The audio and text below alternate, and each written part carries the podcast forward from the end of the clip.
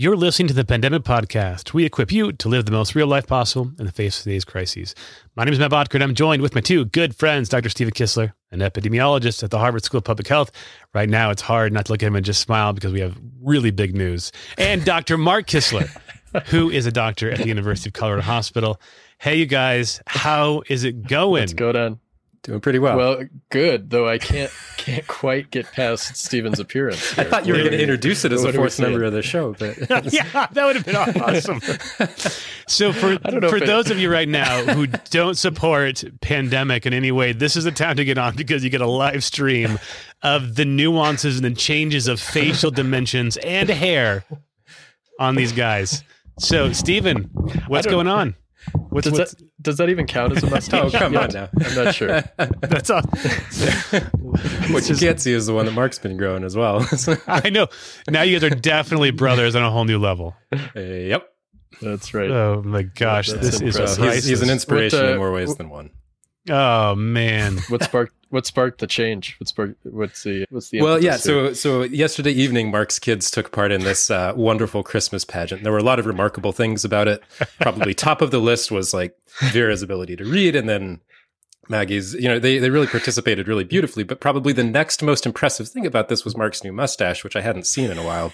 And so it had been a little while since I'd shaved, and so I figured I could probably, in the spirit of brotherly competition,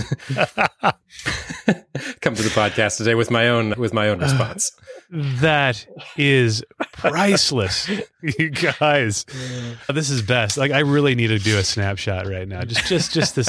Just get the Yeah, stashes right there. pretty- we go. It's pretty bad. That's gonna go. It's pretty bad. I know that like in a podcast, you can actually do individual album work per episode, and I think I'm just gonna do that screenshot for this particular episode. So this is a really big day, guys. Not only does Stephen have a mustache, which is almost on par with this next big news. This is like almost, I mean, just literally a mustache hair away of the facts that the vaccine is out and available in the US, right? Great news. Yeah, huge news. Super, super exciting. We just got an email over the weekend that our hospital got a big shipment of the vaccine. I know it's getting distributed all across the country. And just in terms of and the next step in our, you know, I think we still have a long road, Yeah. of course, and I think there's still a lot of things that we've got to you know, got to do and prepare for, and we're definitely not out of the woods yet. But what a huge step forward! Oh gosh, this has been great. I'm excited. I I I, I would wish this is the one time I wish I was really old so I could get a vaccine right away. But I'll wait. I'll wait my turn patiently. I, I'm an early adopter. I'm super excited for this. Mark, I think, will be our first guinea pig on the show. Is that is that is that kind of right? Yeah, I think in terms of my risk profile and the way that the state of Colorado is allocating vaccines, I'm in either the first or the second tier because of my contact with COVID patients in the hospital. And so I expect to find out actually later on today. Um, and then there's a process for signing up through employee health about, you know, going into a clinic visit. Of course, it's a two, two shot series. We've got the Pfizer one coming in uh, right now. And then there's the uh, Moderna vaccine, I think is also going to be supplied, but who know you know i don't know exactly the Yeah, timing for yeah. that but it could be i mean i think for me the the amazing thing is it could be as soon as you know it could be before christmas that i have a vaccine. And not only just me but a lot of the people that i work with in the hospital system. And i think just in terms of you know everybody's safety and the safety of the community as we're working with covid mm-hmm. patients. That's great. So i'm hopeful that our first responders you know our fire paramedics police all those folks who are out in the community working with folks will get one soon as well because I think that's that's just another you know high risk. And I, as somebody who works in the hospital I'm so so grateful to everybody who's out there bringing patients into us going into homes seeing people you know in unknown circumstances and like tough stuff on the street Yeah. you know sometimes and in people's houses. So hopefully this is just another step towards getting those people safe also What's I'm curious before we get into some of the intro stuff, and we're going to talk more about the vaccine just because I know there's a lot of questions going out, coming our way, text, email. But what's the general consensus at the hospital? I'm, I'm assuming right now you guys are pretty pretty psyched out about this, right? Pretty pretty pretty stoked.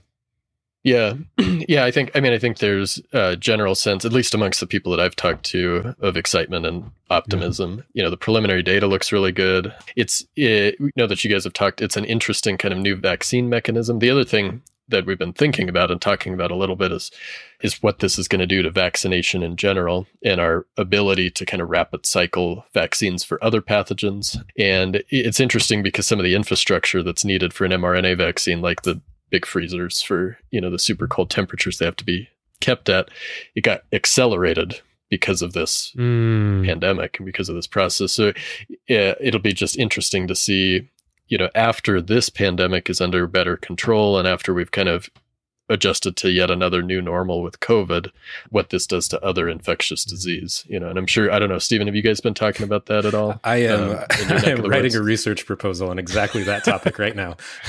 so. Of course you are. Of course you are. That's awesome. Yep.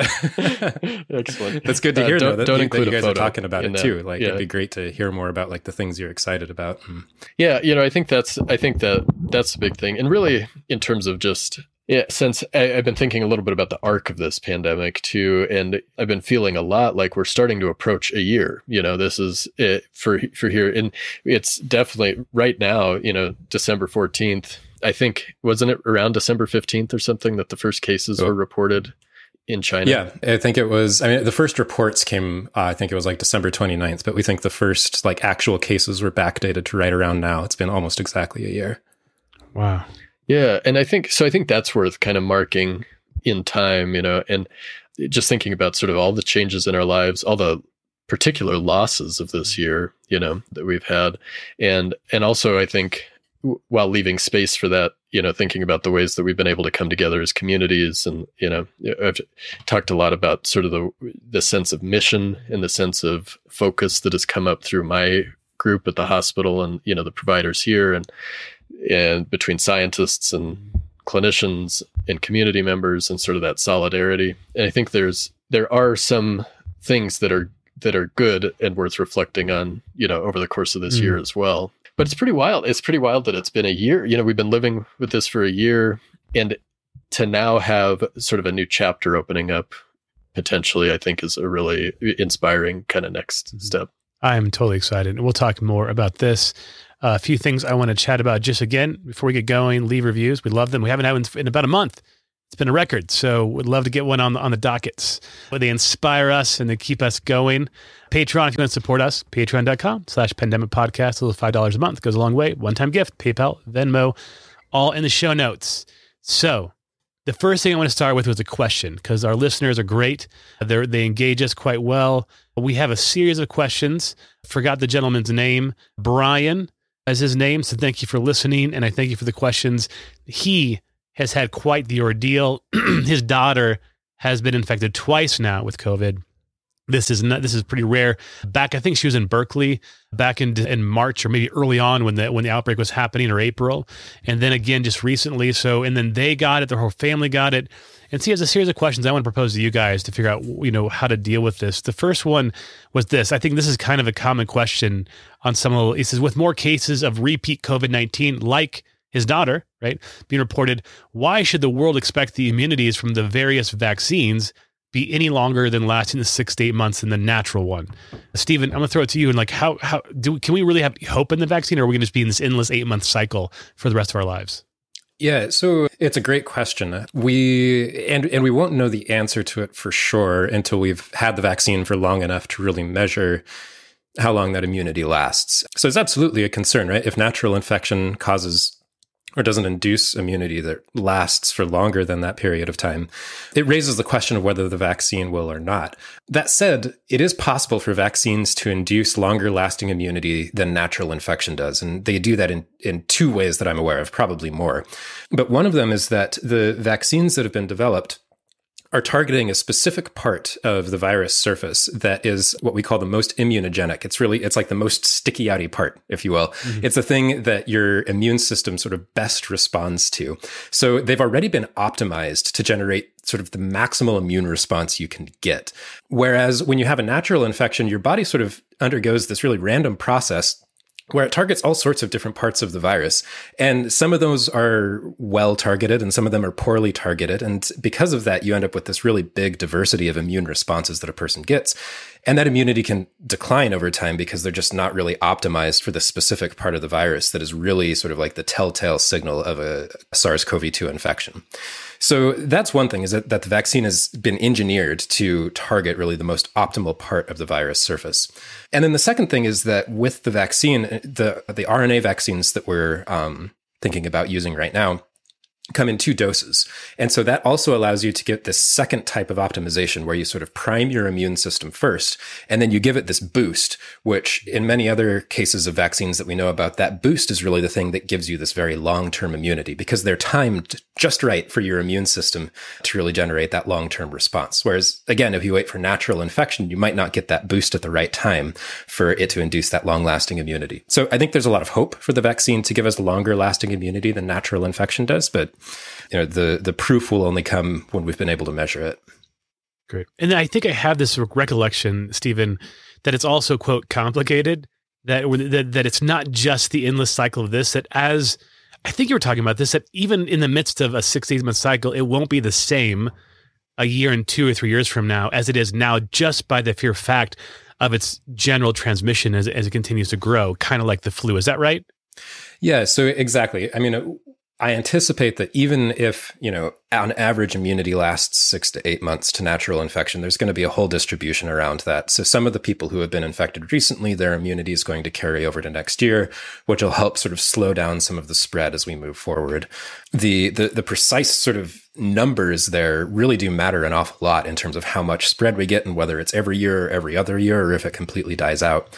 And again, that's that's still something we don't have a very good handle on, but but I it's almost certainly not going to look like the widespread sort of pandemic level catastrophic spread that we're seeing right now.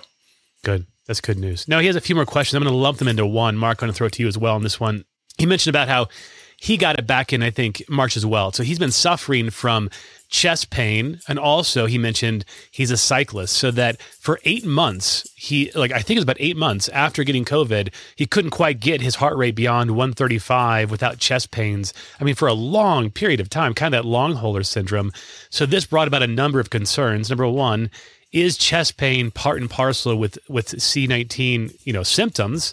And what did exercise actually make it worse for him and make his lungs worse?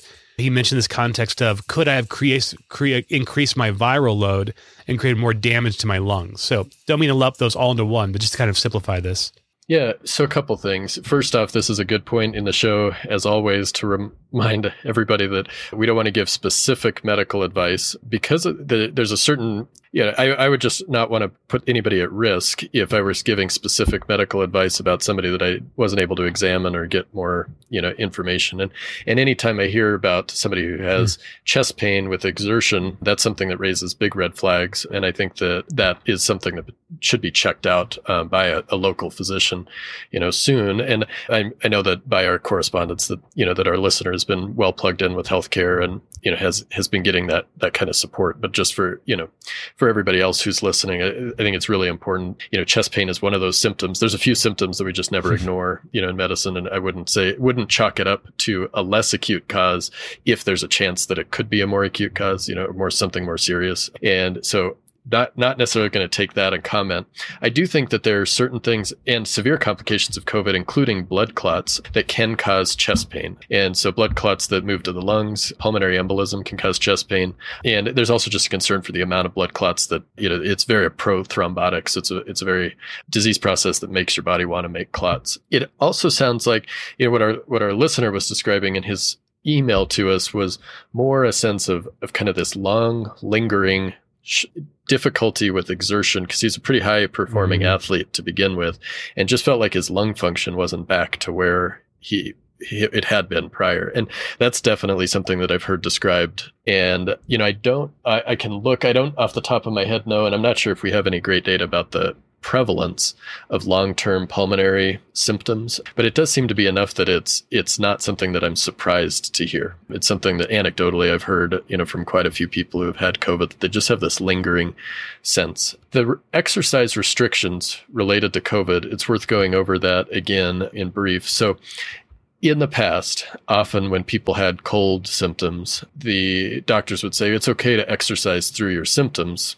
sort of to tolerance. And that with COVID, we've started to move away from that a little bit. And that's largely uh, because of the cardiac complications, a little bit more so than the lung complications, though it all runs together. There is a concern that COVID can create a myocarditis or create arrhythmias, you know, because of the way that it affects the heart muscle itself.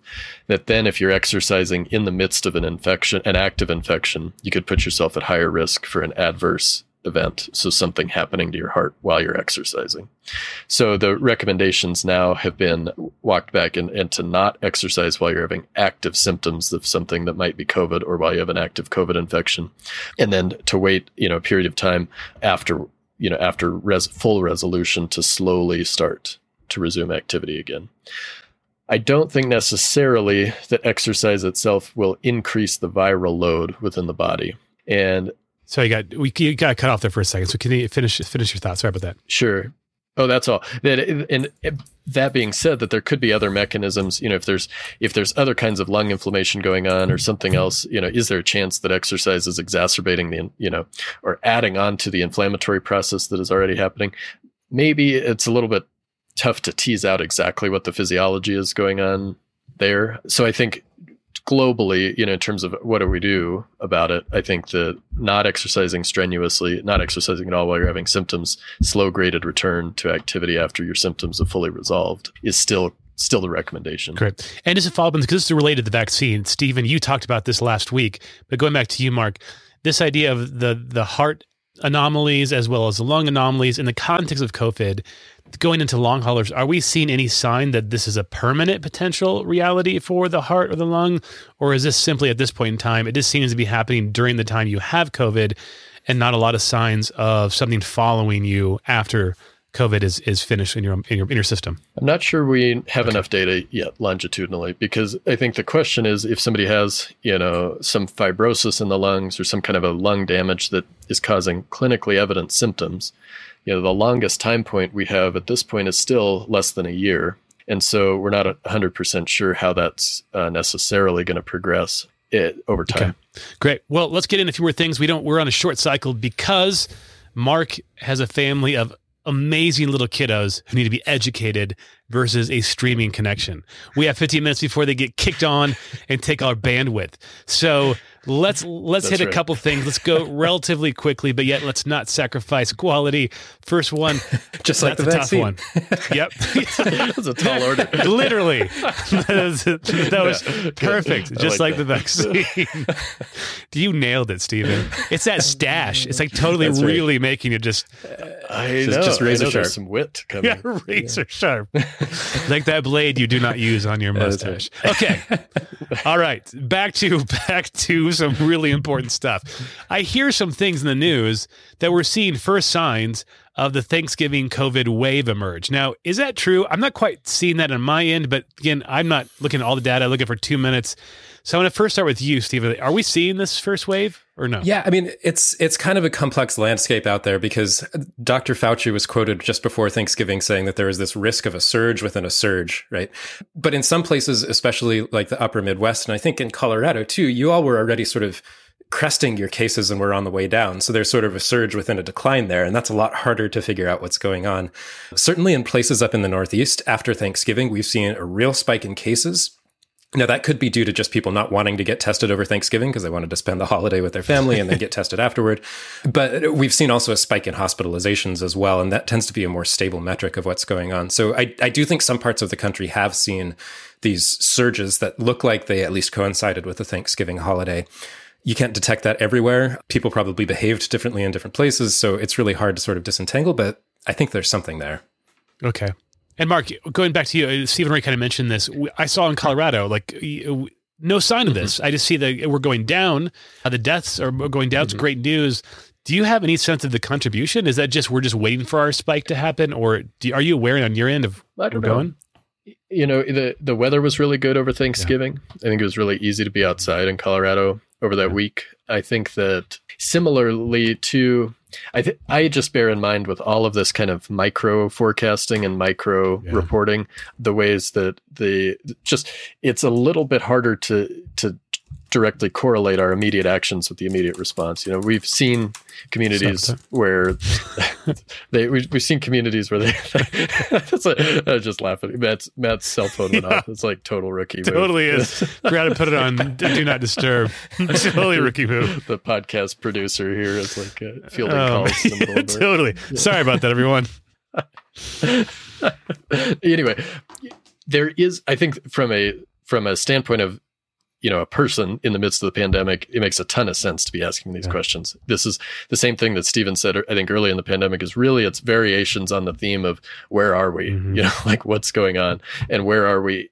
How can we orient ourselves in sort of the bigger picture of the the scope of the pandemic? But that being said i think it's just really really hard to draw in specific geographic locations even with specific events like Thanksgiving, the constellation of things and that cause and effect, it's it's much easier to look at it retrospectively over broad populations, I think. And we I I suspect, I hope, I think we're doing a lot better job in the general community with mask wearing, distancing, avoiding large super spreader potential events. And those sorts of things matter so much and continue to matter and will continue to matter even as we have the vaccine mm-hmm. rollout. Now I got confused for a second, Mark. I didn't know if we were talking about COVID or financial planning because like it's it's it's, it's like the person who checks their stocks every day in their 401k.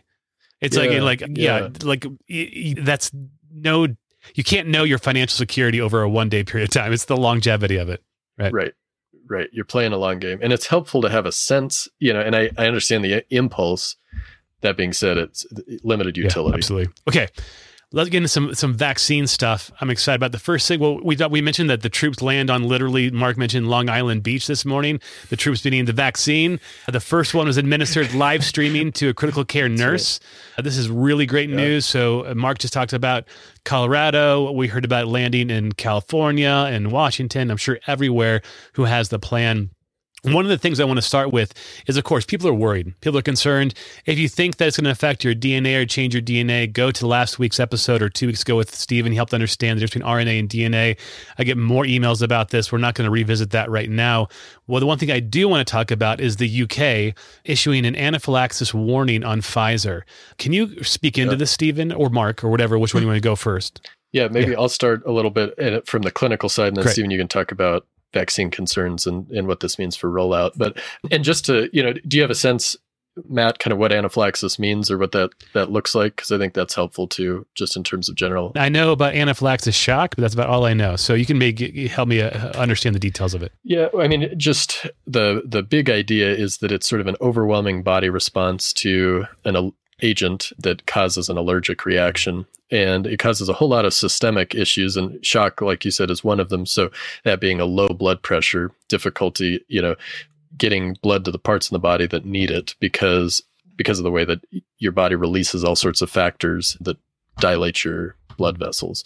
And so individuals, I mean, I think one of the most common allergens that we think of are things like, you know, peanuts or tree nuts can cause anaphylaxis. And people who have that will carry an auto injector of epinephrine often with them just in case they get exposed. Because you, if you act within that early period of time, you can reverse some of those changes that happen in the body that lower the blood pressure and make you very, very sick.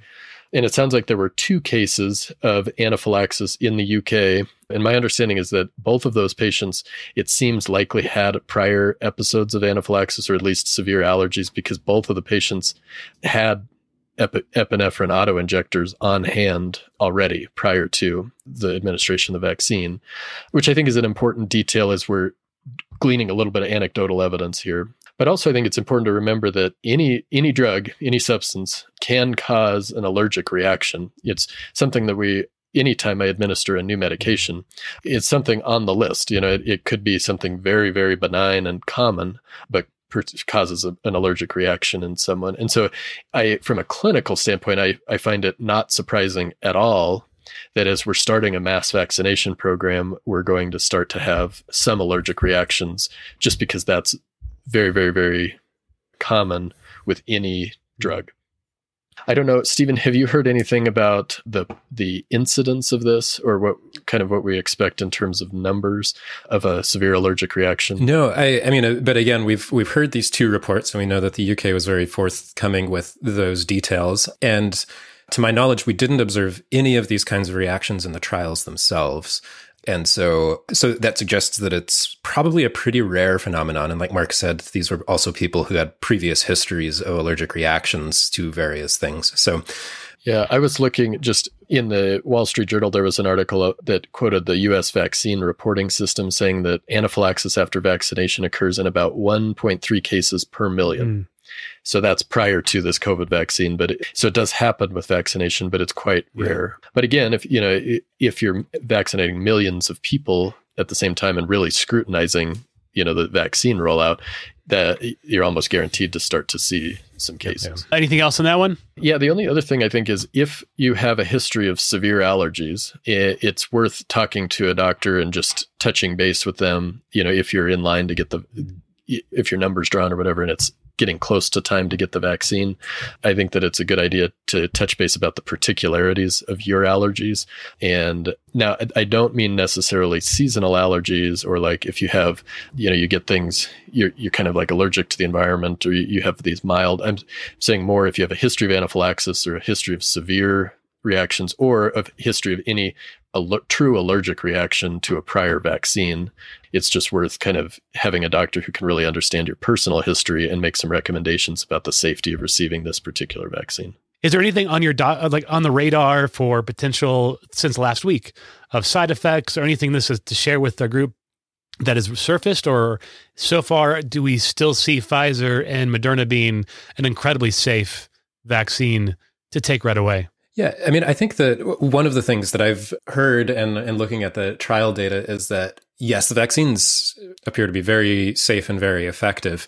That doesn't mean that you won't feel it when you get it. And I think that that's just really important to to really reiterate that like the when you do get the vaccine, you can, you know, you can develop the chills, you can even develop a low grade fever, these kinds of things like that. And and that's your body working and doing its job. But yeah, I think that's just really worth reiterating is that you will likely feel it when you get it, but that doesn't mean that it's uh, a bad thing that also reminds me of uh, an article I read just a couple days ago of a critical care nurse who was on the uh, trials, right, for I think it was Moderna, the the vaccine, and seeing that she didn't know she had the placebo, but the second the second round that she got, she got 104.3 fever that night, and so now she wasn't concerned. She was a nurse; she knew what to expect, and everything was fine. Next, she took some Tylenol and went to bed. Next day, woke up totally legit, fine, back to normal. And again, Stephen, you mentioned this before, and Mark, uh, just how this is a normal response to the immune system revving up its system. Yeah, and I think it's just helpful to know that you know anytime you so that so that you don't get worried. You know, if you have symptoms like that and then they resolve automa- you know spontaneously, that that's that's a good thing. I'm also trying. I've been working really hard to try and get uh, to set the stage to get a lot of sympathy for after I get the vaccine.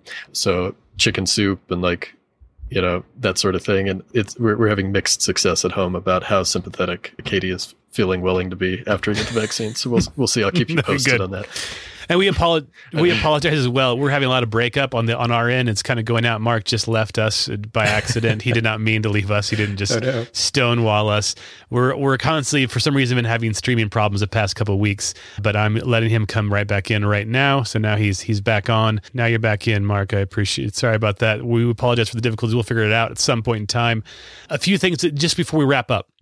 I think that's a really important one. Just talking about, yep, you get the vaccine. It's going to be, it's, uh, it's, it's expected.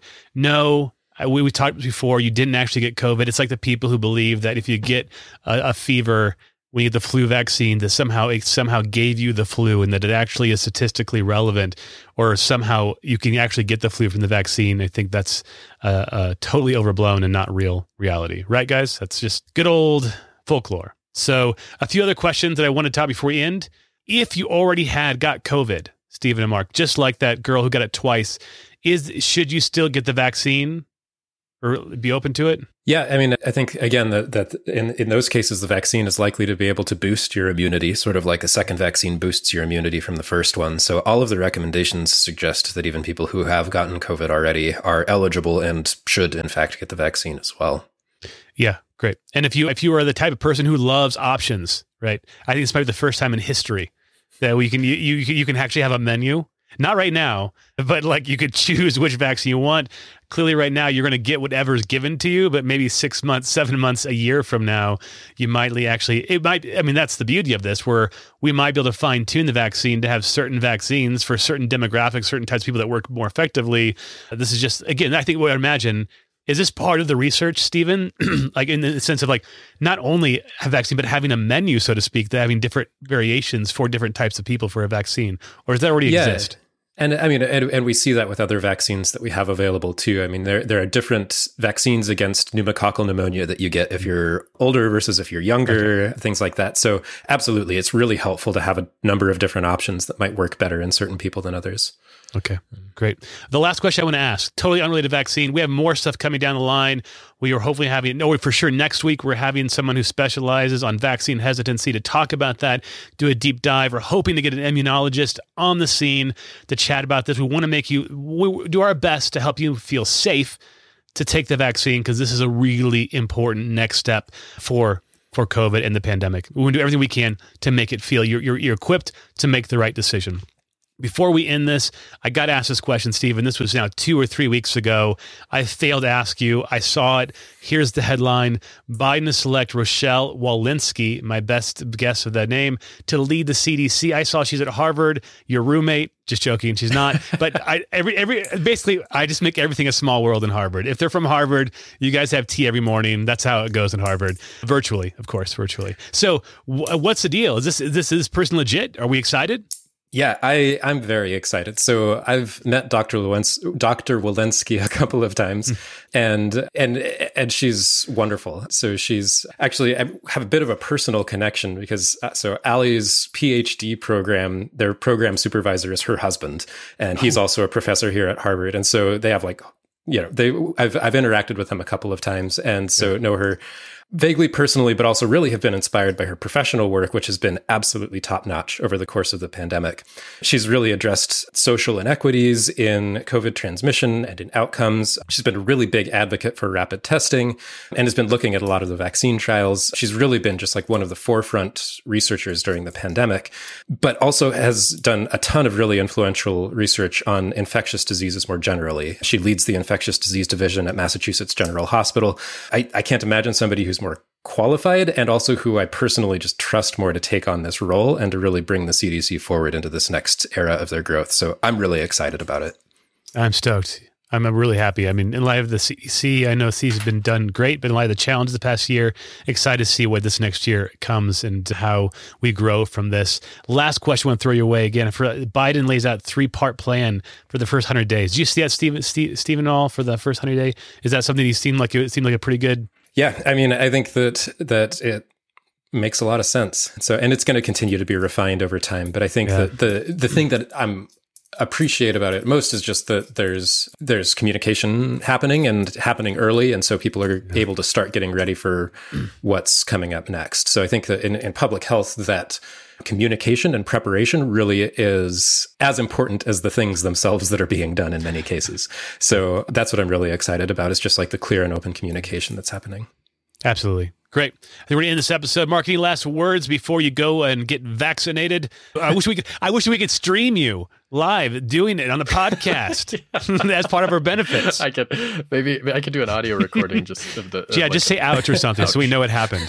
yeah. yeah. okay. Sounds good. I'll let you know. We'll see. We'll see what happens as they as they roll it out. But I hopefully we'll have some news for you in the next week or okay. two. Great. So, well, thank you all. Uh, it's great. It's to great to see yeah. you guys. Good to have you all back on once again. Thank you all for listening. If you can leave a re- review, please do. You can do that on Apple Podcasts. Support us patreon.com slash pandemic podcast or check the show notes for a one time donation. And we will see you all next week. Take care and bye bye.